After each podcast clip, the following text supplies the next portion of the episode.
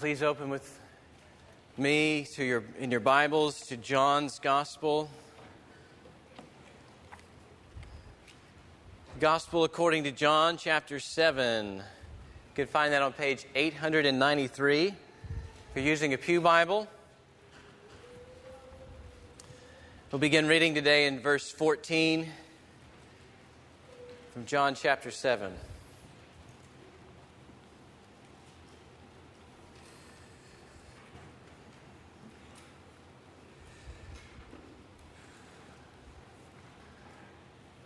Hear the word of the Lord. About the middle of the feast, Jesus went up into the temple and began teaching. The Jews therefore marveled, saying, "How is it that this man has learning when he has never studied?" So Jesus answered them, "My teaching is not mine, but his who sent me. If anyone's will is to do God's will, he will know whether the teaching is from God or whether I'm speaking on my own authority. The one who speaks on his own authority seeks his own glory. But the one who seeks the glory of him who sent him is true, and in him there is no falsehood. Has not Moses given you the law, yet none of you keeps the law? Why do you seek to kill me?" The crowd answered, "You have a demon. Who is seeking to kill you?" Jesus answered them, "I did one work, and you all marvel at it. Moses gave you circumcision, not that it is from Moses, but from the fathers, and you circumcise a man on the Sabbath. If on the Sabbath a man receives circumcision, so that the law of Moses may not be broken, are you angry with me because on the Sabbath I made a man's whole body well? Do not judge by appearances, but judge with right judgment." Let's pray together.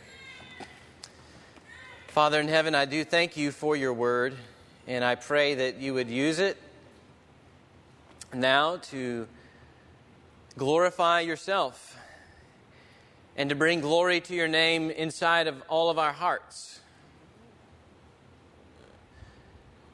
I pray that you would transform our wills so that they will to do your will, that we might all the more behold the glory of our precious Savior. Lord, deliver us from where we are blind to seeing him. Send your Spirit to transform us from within and give us grace to walk with each other in the days ahead, pointing one another more and more to the one who's revealed here, Jesus Christ our Lord. In his name we pray. Amen. Jesus goes public in Jerusalem in our passage this morning. Verse 14 says that about midway through the Feast of Booths, which is about 8 days long, Jesus goes up into the temple and begins teaching. And at first glance, this seems to contradict some of the things we saw last week in his interaction with the disciples. If you just read with me again verses 2 to 8 we saw last week. "Now the Jews' Feast of Booths was at hand, and so his brothers said to him, 'Leave here and go to Judea, that your disciples also may see your works you are doing, for no one works in secret if he seeks to be known openly. If you do these things, show yourself to the world.' For not even his brothers believed in him. Jesus said to them, 'My time has not yet come, but your time is always here. The world cannot hate you, but it hates me, because I testify about it that its works are evil. You go up to the feast. I'm not going up to this feast, for my time has not yet fully come.'" The disciples wanted Jesus to go up to the feast publicly, to perform miracles. They wanted him to make his presence known, not because they truly believed that he was the Messiah, but because they loved the praise of men. There were worldly motives behind their instructions to Jesus. It's what we looked at last week. The worldly motive of self-promotion, filled their hearts, so that what they really wanted was to ride Jesus' coattails into Jerusalem for their own praise instead of his. So Jesus told them he wasn't going up like that. Jesus doesn't cater to our worldly motives. He exposes them for what they are. They are evil. And that doesn't change once we get to verse 14, when Jesus goes up into the temple. Just because he finally goes up to the feast and then goes public in the temple doesn't mean the desire for human praise has just gotten the best of Jesus. He can't resist it anymore. He already told us in chapter 5, I don't receive glory from people. Meaning he's not driven by the applause of man. He's only satisfied with the glory that comes from God. And then also notice that Jesus doesn't go up to the feast on his brother's terms. They wanted him to go up in public.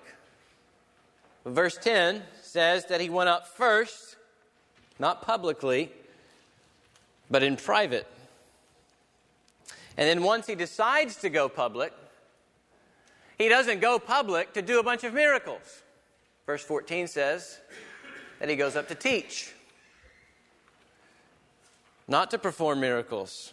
So Jesus isn't operating on his brother's agenda. He's not operating on the world's agenda to show them his stuff. He goes on his Father's agenda in humility and to teach. And this never goes over very well with the Jews.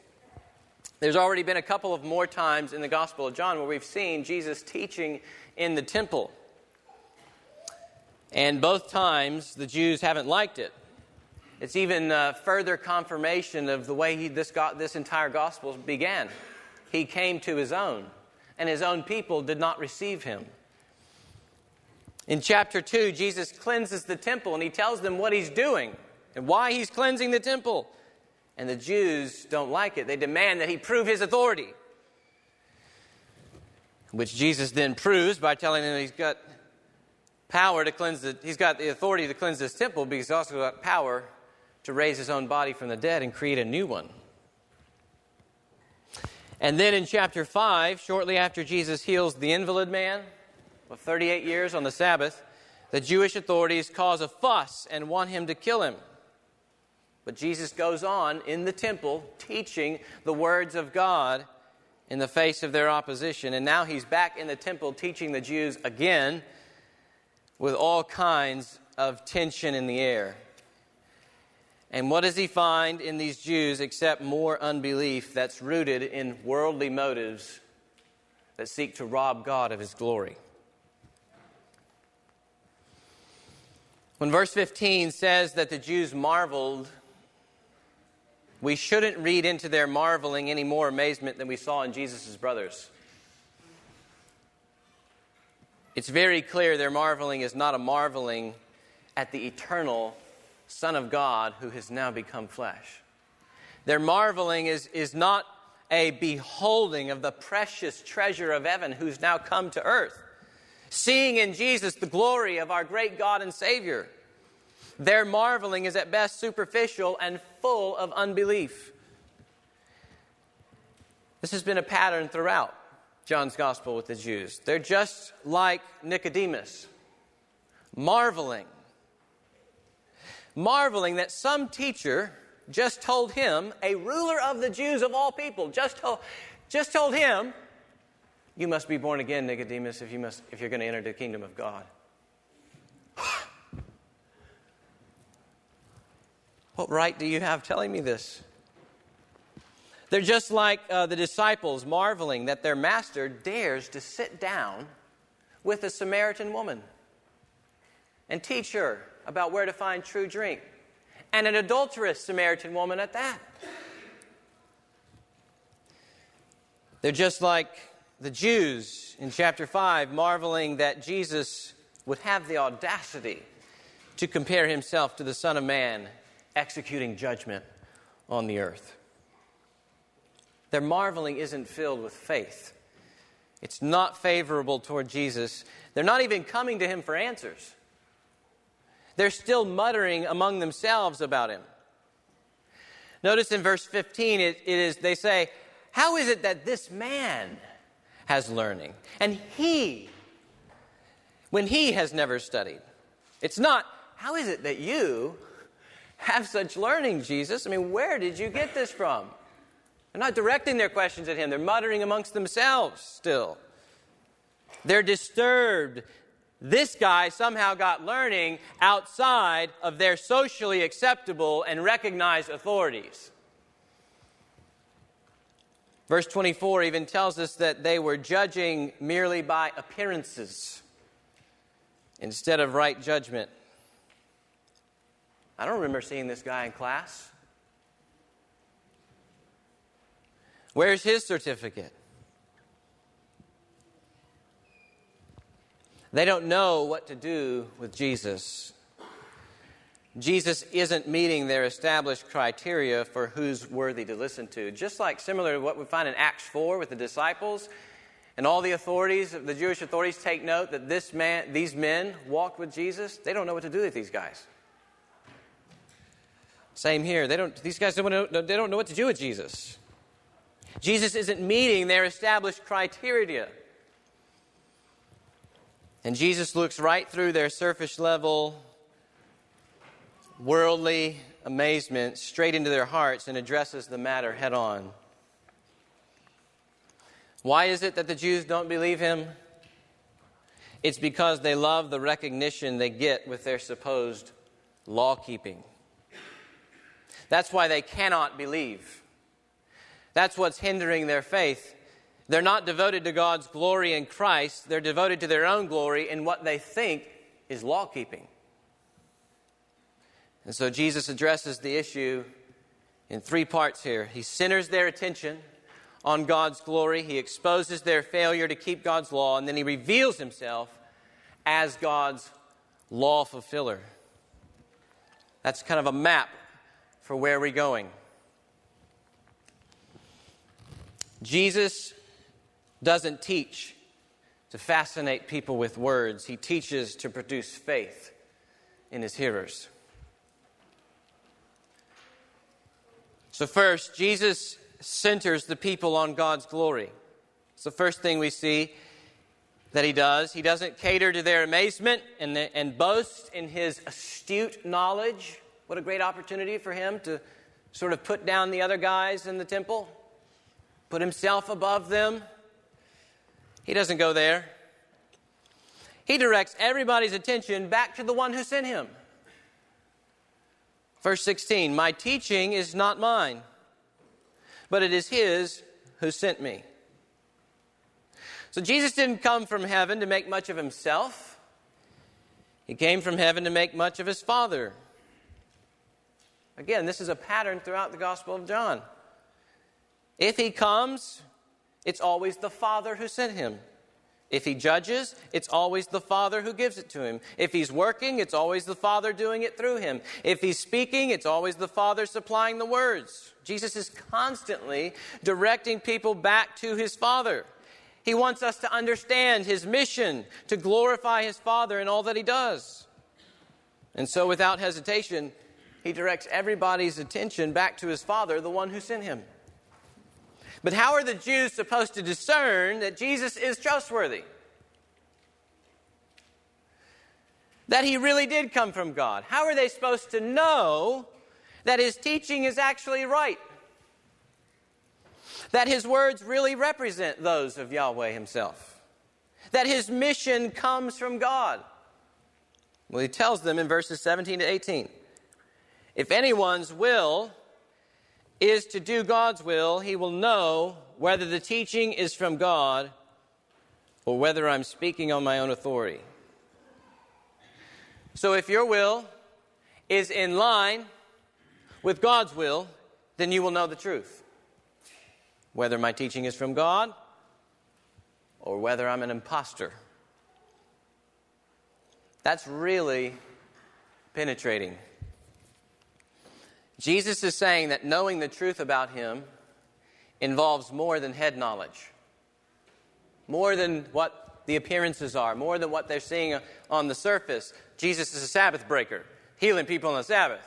It's what they see on the surface. Knowing the truth about Jesus involves more than head knowledge, than a surface-level acceptance of his words and work, more than an intellectual adherence to what he says. In order to know the truth about Jesus, he's saying we must have a changed will, so that our willing and our choosing and our wanting and our desiring aligns itself with God's will. He cuts right to the heart of the matter here. They don't need intellectual help. They need moral help. They need moral transformation. They need inward transformation. A spiritual heart transplant, so to speak. Not just lip service, but a renewed heart that obeys God's will. If your will, the very causal core of your being, aligns itself with God's will, then you'll be able to judge whether Jesus' teaching is from God or whether he's a poser, speaking on his own authority. And the reason you'll be able to make that judgment call is that there's nothing more appealing or more lovely or more exciting to a will in line with God's will than the glory of God itself. Verse 18. The one who speaks on his own authority seeks his own glory. But the one who seeks the glory of him who sent him is true, and in him there is no falsehood. When your will is in line with God's will, you see that Jesus is the true one because he and he alone came to seek the glory of his Father who sent him. Jesus came from heaven to make much of God, even if that meant humbling himself unto death on a cross in the place of sinners to reveal the glory of God's love and the glory of God's justice. Jesus wants the Jews and he wants us to see this about him. He is the one who seeks God's glory perfectly and reflects God's glory in all that he does on the earth. Adam had a problem with this. Unlike Adam in the garden, Jesus didn't exchange God's glory for the words of a fork-tongued liar. Israel had a problem with this. Unlike Israel, Jesus didn't exchange God's glory for a bunch of worthless idols crafted by their own hands. And we have a problem with this as well. Unlike all of us, Jesus never exchanged God's glory for the lies of our flesh that tell us we deserve the praise. We deserve the recognition. We deserve the comfort. We deserve the rest. We deserve the money. We deserve the power. Jesus sought after and lived for God's glory in everything, even when that meant helping countless sinners to enjoy his Father's glory by dying for their sins on a cross, to rescue them from slavery to their idolatry. It's because of his pursuit of God's glory that Jesus saves us. It's because he's devoted to upholding his Father's glories in justice and glories in love that he comes for us. And the Jews are missing it. The Jews don't understand this about Jesus because their wills are not in line with God's will. Is yours? Is your will in line with God's will? Or do you only pay lip service to him on Sunday morning? Test yourself. Do you affirm with your mouth Christ's sacrificial death, but refuse to take up your own cross daily in order to see God glorified among the nations?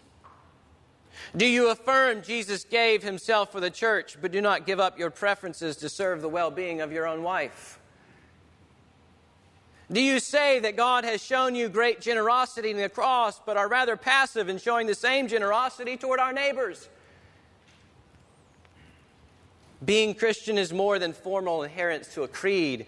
It's a matter of the heart, of a transformed will that seeks God's glory in everything. Otherwise, why would we why would we be affirming the truth to begin with? Could it be that the affirmation is for reasons other than glorifying God and instead just to serve ourselves?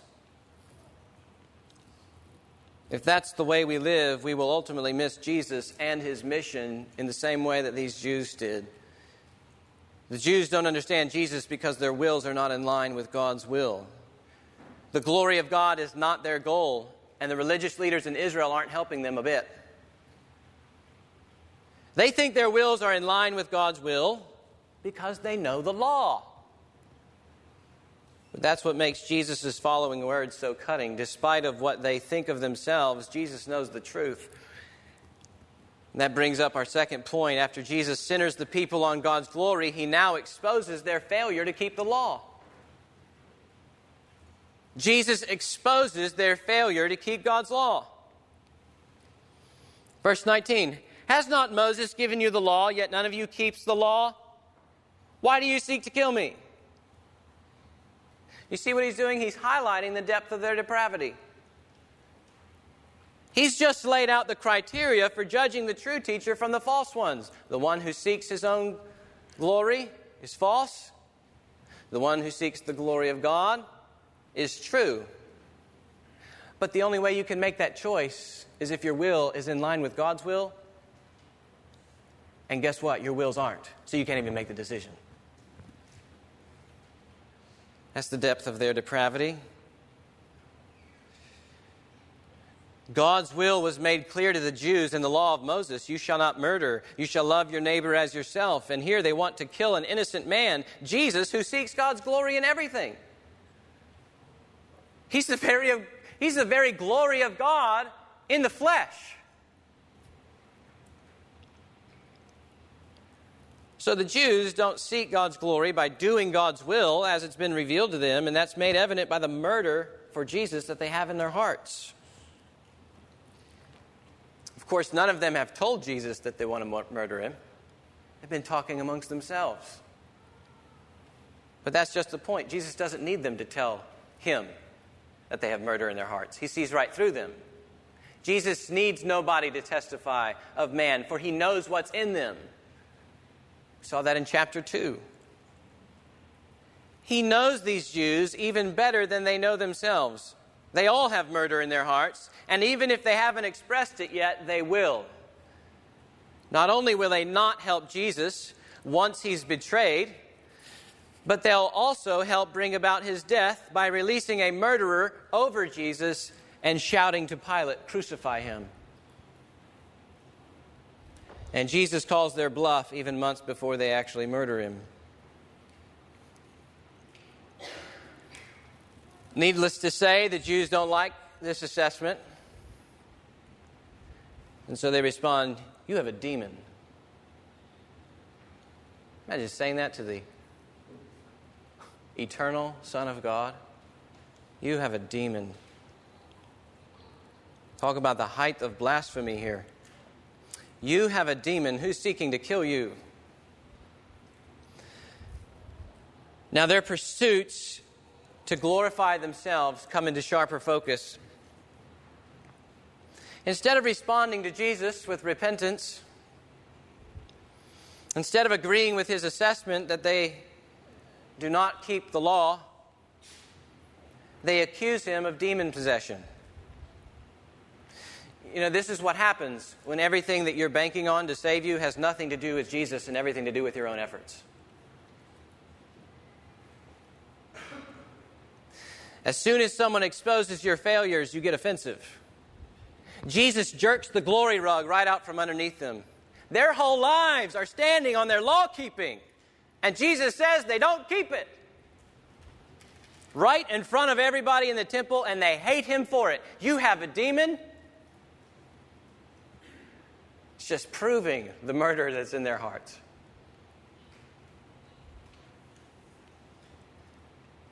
Later on in chapter 8, Jesus exposes their slavery to sin. And the Jews respond with more of this self-justification and hatred for Jesus. We are offspring of Abraham. How dare you say that we're enslaved to anything? We're offspring of Abraham and have never been enslaved to anyone. Now we know that you have a demon. It's the way they respond to Jesus. How do you respond when this happens to you? When someone points out your sin in front of others, is there anything in you that wants to kind of lessen how bad the sin really is? Well, I mean, you said I sinned like this, but what my real intention was. You said I sinned like this, but it's not like I murdered someone. It's not like I did what that guy over there is doing. You said I sinned like this, but who doesn't struggle with that? Or maybe you don't lessen the rebellion, but you start rebuilding your self-image so that at least if people find out you have sinned, they'll at least leave knowing that your good outweighs the bad. I mean, after all, look how many Bible verses I can quote. Or maybe you just give your buddy, now turned enemy, the silent treatment while you hide your anger over the fact that he pointed out you're a sinner in front of everybody. Our sinful nature hates having our glory rug pulled out from under us. And to that degree, we're just as vulnerable as Christians to responding to Jesus as these Jews do here. Their desire to kill Jesus is simply the desire to preserve their own glory above God's, to preserve the approval of others instead of the approval of God. But here's the encouragement that the Bible gives us. If we say we have no sin, we deceive ourselves, and the truth is not in us. But if we confess our sins, Jesus is faithful and just to forgive us our sins and to cleanse us from all unrighteousness. We don't fool Jesus when we seek the praise of others or when we bristle at our sins being exposed in front of everybody else. Like these Jews, Jesus sees right through, down into the intentions of our hearts. The response when people highlight our sins is not, you have a demon. It's, have mercy on me, a sinner. It's not, who's seeking to kill you? It's, I'm a murderer every time I've been angry with somebody or the circumstances for exposing me for the sinner that I really am. Have mercy on me. And Jesus will have mercy on you if you come to him like that. He came to obey the law where we failed to keep the law and to suffer the penalty we deserved under the law for not keeping the law. And he came to give us a righteousness not our own when we turn to him as the end of the law. 2 Corinthians 5:21, he made him who knew no sin to be sin on our behalf, that we might become the righteousness of God in him. So are you a lawbreaker this morning? Are you a glory stealer from God? Have you not loved God with all your heart, mind, soul, and strength? Then confess your sins to Jesus. Tell him of your self-righteousness, and he will forgive you and cleanse you from all unrighteousness.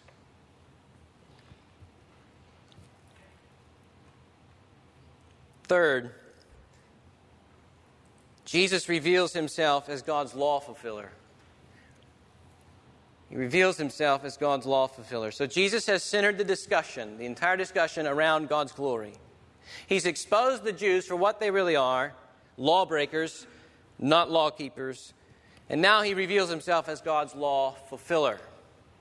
And I mean that not just in the sense that he obeyed every single command of the law, which he did, but also in the sense that he's fulfilling it. He's bringing it to its intended end, especially as that's seen in him fulfilling circumcision and the Sabbath.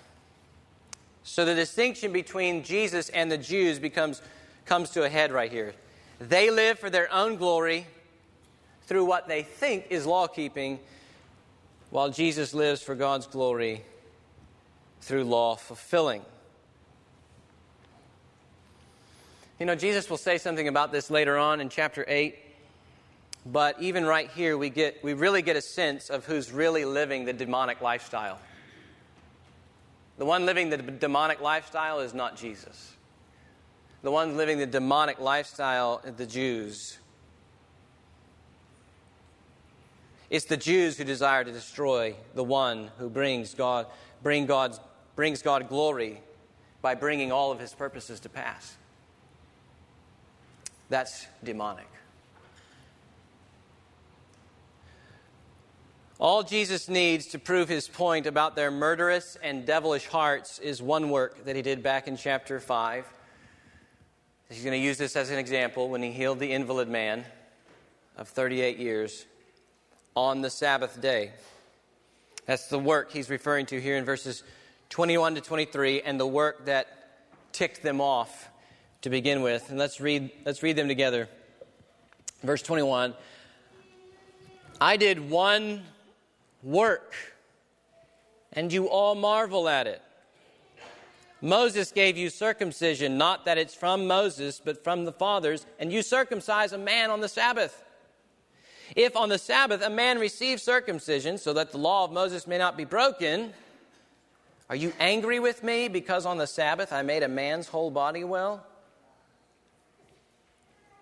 What's Jesus getting at by drawing the comparison between them circumcising a man on the Sabbath and him healing a man on the Sabbath? He's showing them that in their own desire to keep the law, they've totally missed the deepest intent of the law and have therefore perverted it, abused it, and hated God's will revealed in it. The law wasn't meant to be an end in itself, as they had made it to be. The law of Moses was always subordinate to God's purposes, to the fathers. Abraham, Isaac, and Jacob. That's why he gives them the little note there. Not that circumcision is from Moses, but from the fathers. The law wasn't the be-all and end-all for Israel. Sure, it marked them off as a covenant people from the rest of the nations. It revealed God's will for his geopolitical nation. But it was always and ultimately a pointer to God's greater redemption in the seed of Abraham.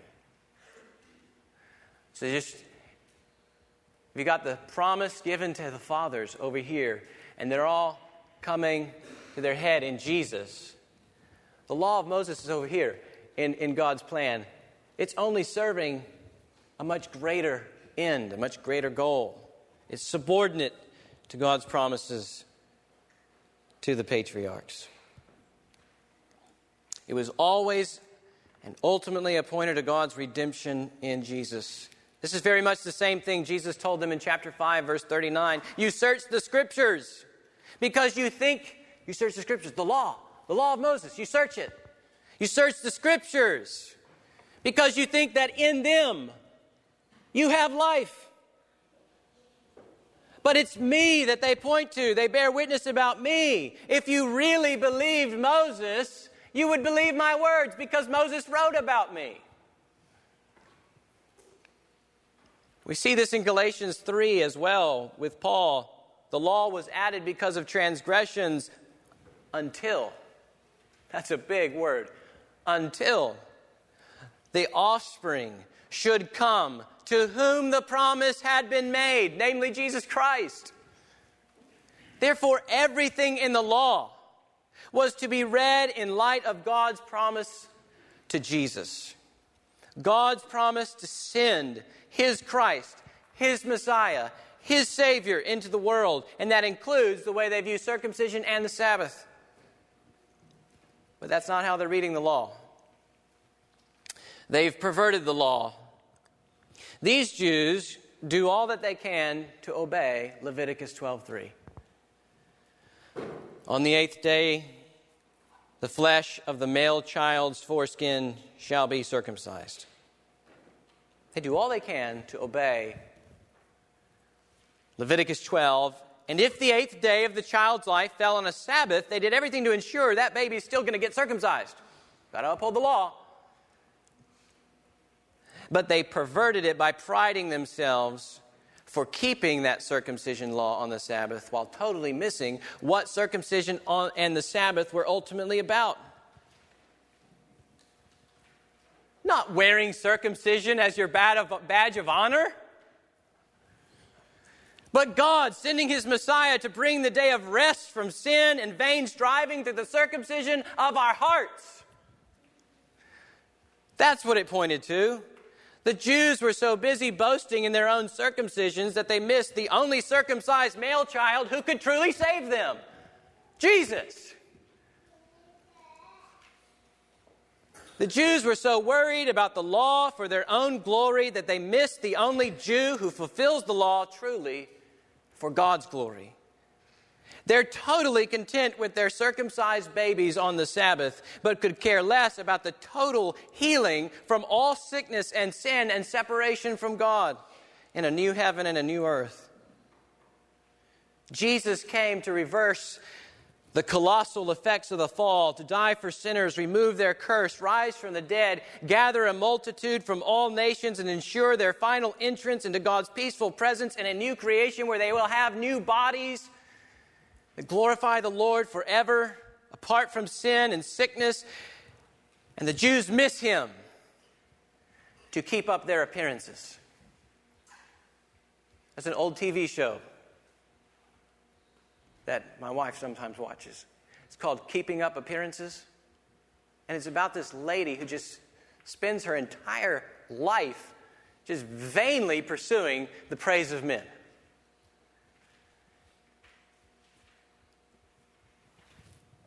Keeping up appearances, that's what these Jews are doing, and they miss Jesus.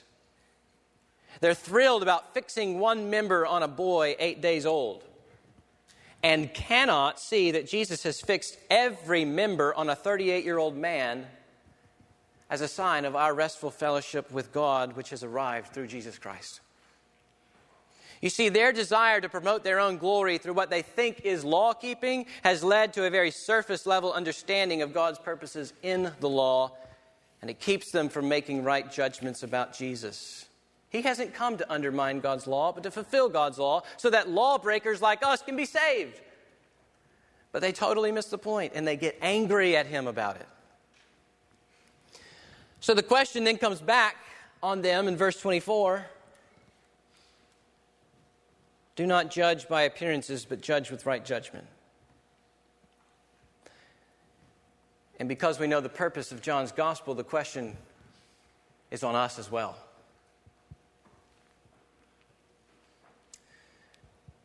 What's your judgment of Jesus? Are you judging Him by appearances, or are you judging Him with right judgment? Do you see Him as merely a good man, or do you see Him as a great Savior? Are you trusting a life-taker like Satan or sin or idols or all the people who are enslaved to them? Or are you trusting a life-giver like Jesus? Is your life determined by those who pursue their own glory, or is it determined by the one who pursues God's glory in everything, even when it means His humiliation for your salvation? The Holy Spirit, through John, tells us who the trustworthy one is. These things are written that you might believe that Jesus is the Christ, the Son of God, and that by believing you might have life in His name. Without believing, you won't have life in His name. So admit your own failure to keep God's law. Admit that you are a sinner to the core. Admit that your will is often bent on serving yourself instead of the glory of God. And then, trust in God's law fulfiller, Jesus Christ. He became a servant to the circumcised to show God's truthfulness, to confirm the promises given to the patriarchs, the fathers, and in order that the Gentiles, people like you and me, might glorify God for His mercy.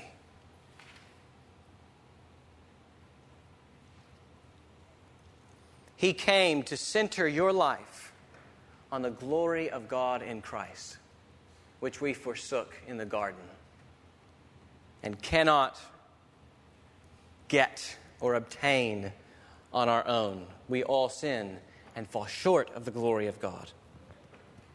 He came to center our lives on the glory of God in Christ. That's what ultimately transformed the lives of a few of these Jews that he's speaking with. Not all of them remained in their unbelief. Many of them were saved. God even appointed a few of them to write some of the books of the New Testament, John being one of them. What was it that changed them?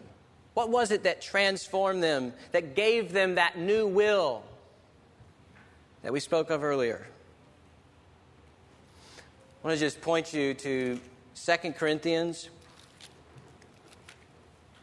chapter 3.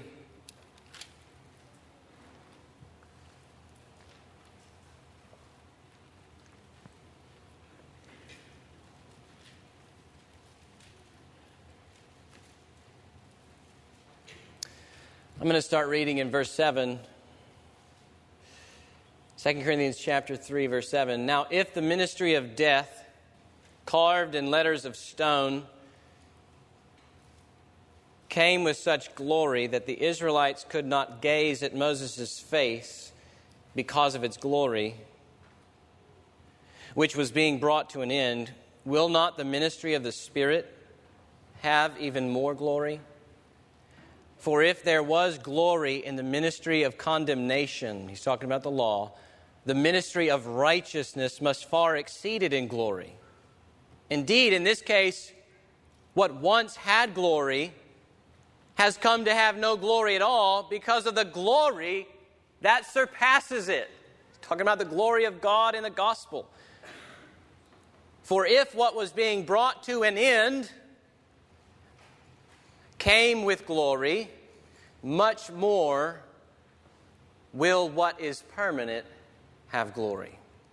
Since we have such a hope, we are very bold, not like Moses, who would put a veil over his face so that the Israelites might not gaze at the outcome of what was being brought to an end, but their minds were hardened. For to this day, when they read the Old Covenant, think of the Jews talking to Jesus here in the temple. To this day, when they read the Old Covenant, that law of Moses, the same veil remains unlifted, because only through Christ is it taken away. Yes, to this day, whenever Moses is read, a veil lies over their hearts, but when one turns to the Lord, the veil is removed. What transformed some of these men? They turned to the Lord. They turned to the Lord. They beheld the glory of God in the face of Jesus Christ. As John opens his gospel, the Word of God, the Word became flesh and dwelt among us, and we have seen. The veil was lifted from John's eyes. We have seen His glory. Glory as of the only Son from the Father, full of grace and truth. And from His fullness, we have received grace upon grace. God's grace, revealed in the glory of Jesus, changed them, not more perverted law-keeping. God's grace revealed in the glory of Jesus opened their eyes, not their own self-efforts. And God's grace revealed in the glory of Jesus is what will change us as well. This is why I titled the message, Loving God's Glory in Christ is True Living. The Jews were loving their own glory. and we're cut off from eternal life because of it. That's not living. When you're cut off from God and under His wrath, that's not living. Eternal life comes with the forgiveness of your sins and fellowship with God. The Jews were loving their own glory, and it was cutting them off from true living. But those who love God's glory in Christ, who center their lives on Jesus' glory and not their own, they enjoy eternal life, true living. They will be transformed, as Paul says, from one degree of glory to another, like we saw in 2 Corinthians.